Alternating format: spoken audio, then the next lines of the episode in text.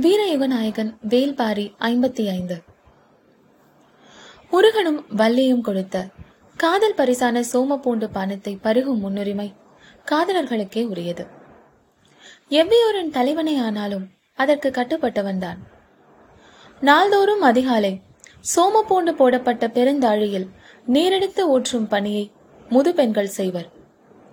அந்த நீரில் சோமப்பூண்டு கொஞ்சம் கொஞ்சமாக கரைந்து கலங்கி மயக்கும் மனத்தோடு பானமாக திரண்டிருக்கும்.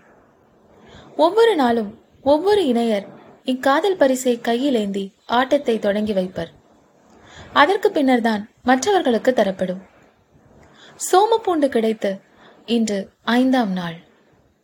இன்றைய ஆட்டத்தை யார் தொடங்கப் போகிறார்கள் என்று பலரும் காத்திருந்த பொழுது அரங்கினுள் நுழைந்தால் அங்கவை. உடன் வந்தான் உதிரன். எவ்வியோர் முழுக்க தெரிந்த கதைதான் இது. கொற்றவை கூத்தின் பொழுது தீக்களி பூசிக்கொண்டு நெருப்பில் இறங்கி ஆடினாள் அங்கவை. தழலுக்குள் சுழலும் அந்த காதல் இணையர்கள் யாரென அப்பொழுது ஊராருக்கு தெரியவில்லை. ஆனால் பாரி பார்த்த கணமே அறிந்தான். சுடரும் நெருப்பில் சுற்றிச் சுழல்பவள் தன்மகள் என. ஆனால் அங்கவையோடு இணைந்து ஆடும் ஆடவன் யார்? என்பதுதான் பாரிக்கு தெரியாமல் இருந்தது. அதுவும் அடுத்த சில நாள்களிலேயே தெரிந்துவிட்டது.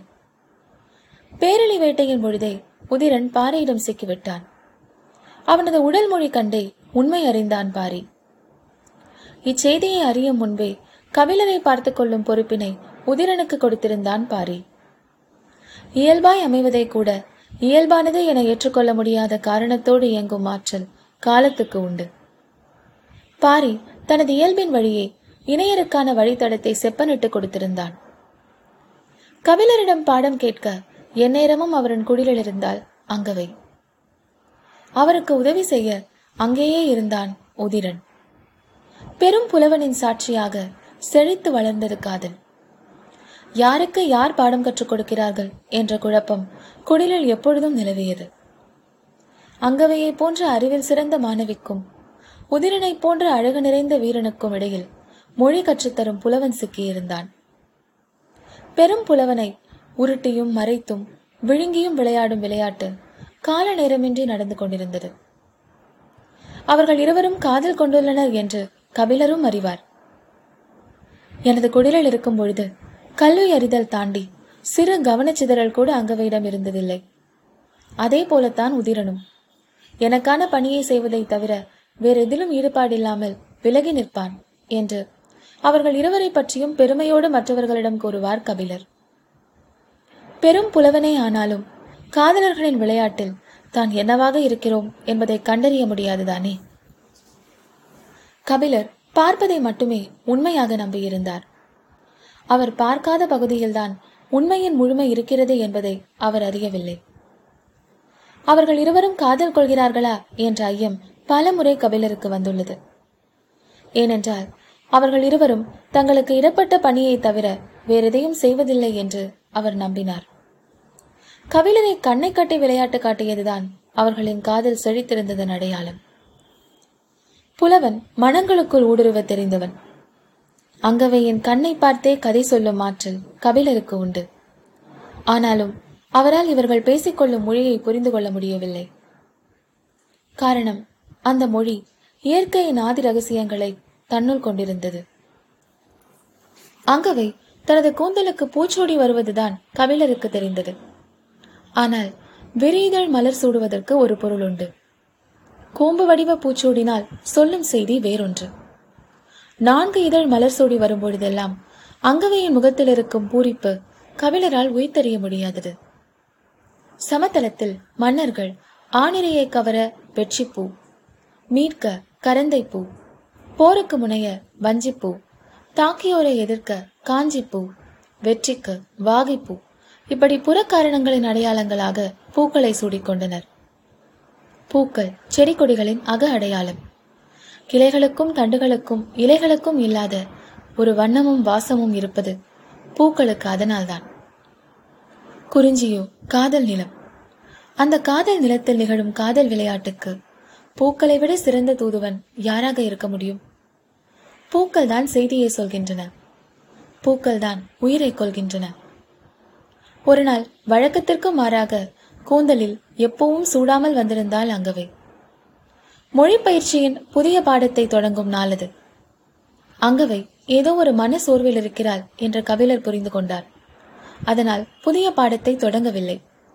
சிறிது நேரம் முதிரன் வெளியே போய் வந்தான். அங்கவை உட்கார்ந்திருந்த இடத்தின் அருகே அத்திக்காய் இருந்தது. பாடம் முடிந்து அங்கவை போன பிறகுதான் அதனை கபிலர் பார்த்தார். இது இங்கு எப்படி வந்தது? என்று குழம்பிய கபிலருக்கு அத்திக்காய் சொல்லும் செய்தி தெரியவில்லை. அத்திக்காய் பூக்காமல் காய்ப்பது. வாழ்வின் ஒரு கட்டத்தை தாவி கடப்பதன் அடையாளம் அது. அங்கவையும் முதிரனும் காதலின் அடுத்த கட்டத்தை அறிய ஆசைப்பட்டதன் வெளிப்பாடு அது.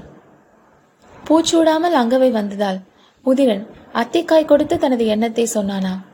அல்லது பூச்சூடாமலேயே வந்தவள் அத்திக்காய் கொடுத்து அழைத்து விட்டு போனாளா? யார் அறிவார்? காயை அறியாத கபிலர் காதலை எப்படி அறிவார்? கண்முன் நடக்கும் உரையாடலை கண் கொண்டு மட்டும் பார்த்துவிட முடியாது. ஏனென்றால் இது காதலின் உரையாடல். நிகழ்த்தப்பட்ட உரையாடலின் தொடர்ச்சி இப்பொழுது என்னவாக நிகழ்ந்து கொண்டிருக்கும் என்பது தெரியாததால் தான் அத்திமரம் பற்றிய பாடலை அங்கவைக்கு சொல்லாமல் விட்டுவிட்டோமே என்று கவலைப்பட்டுக் கொண்டிருந்தார் கபிலர்.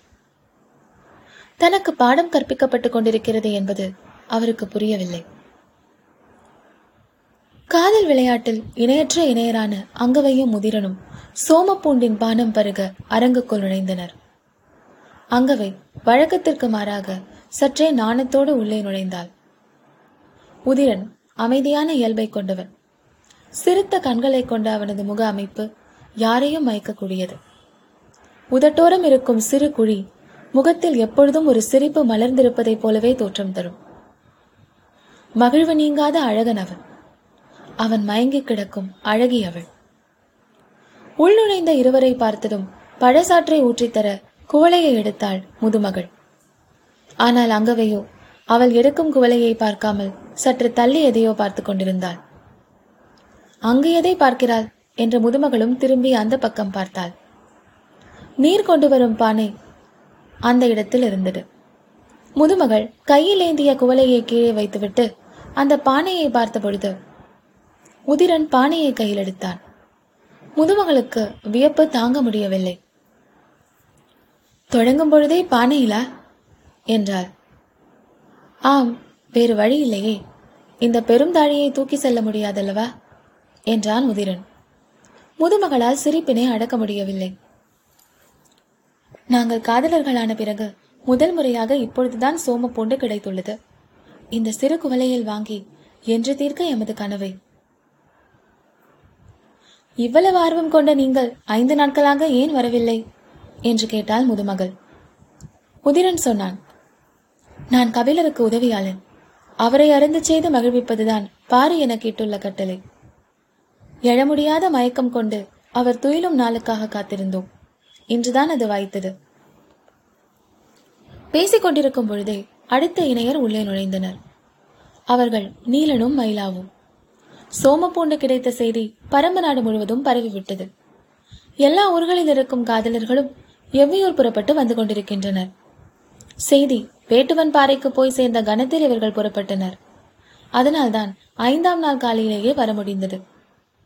நீலனும் மயிலாவும் காதல் கொள்ளத் தொடங்கிய பிறகும் முதல் முறையாக இப்பொழுதுதான் சோமப்பூண்டு கிடைத்துள்ளது.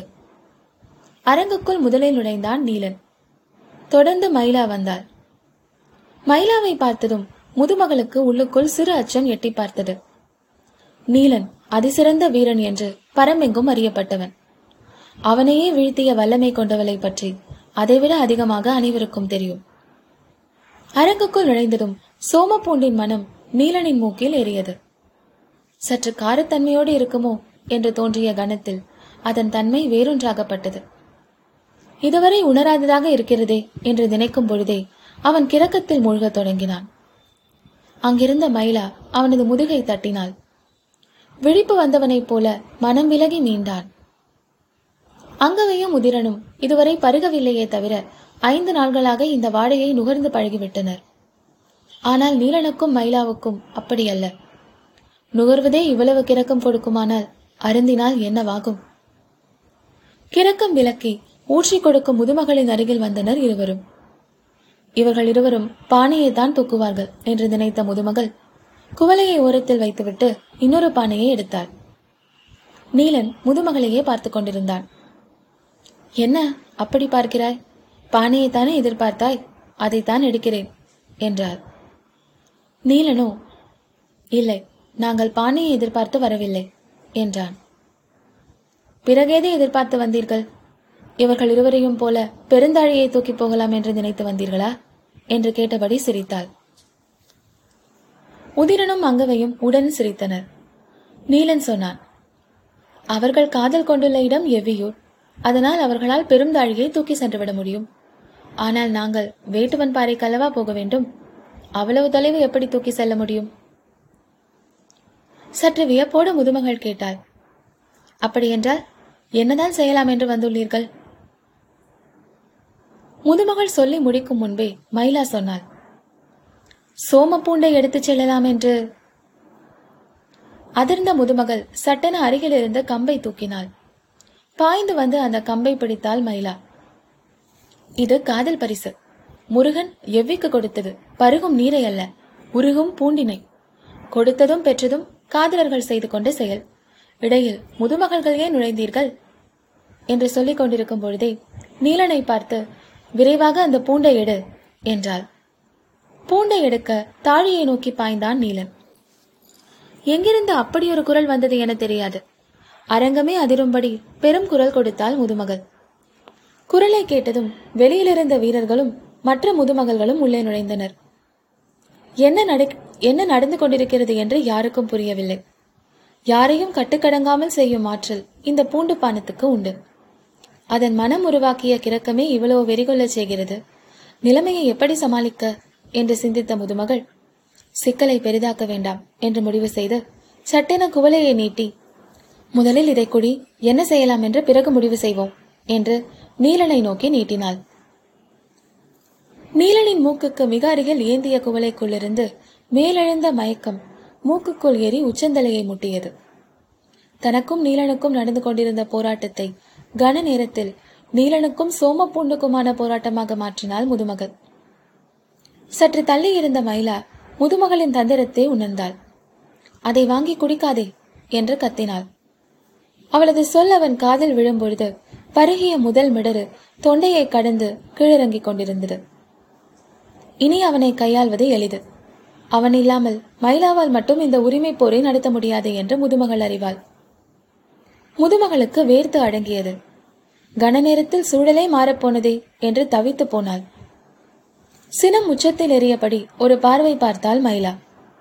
அவளது பார்வையை பொருட்படுத்தாததைப் போல அந்த பக்கம் திரும்பிக் கொண்டாள் முதுமகள். சற்று நேரம் கழித்துதான் மீண்டும் திரும்பினாள். பானையை ஏந்தியபடி அரங்கை விட்டு வெளியேறிக் கொண்டிருந்தனர் நீலனும் மயிலாவும். அவர்களுக்கு முன்பே அங்கவையும் முதிரனும் வெளியேறியிருந்தனர்.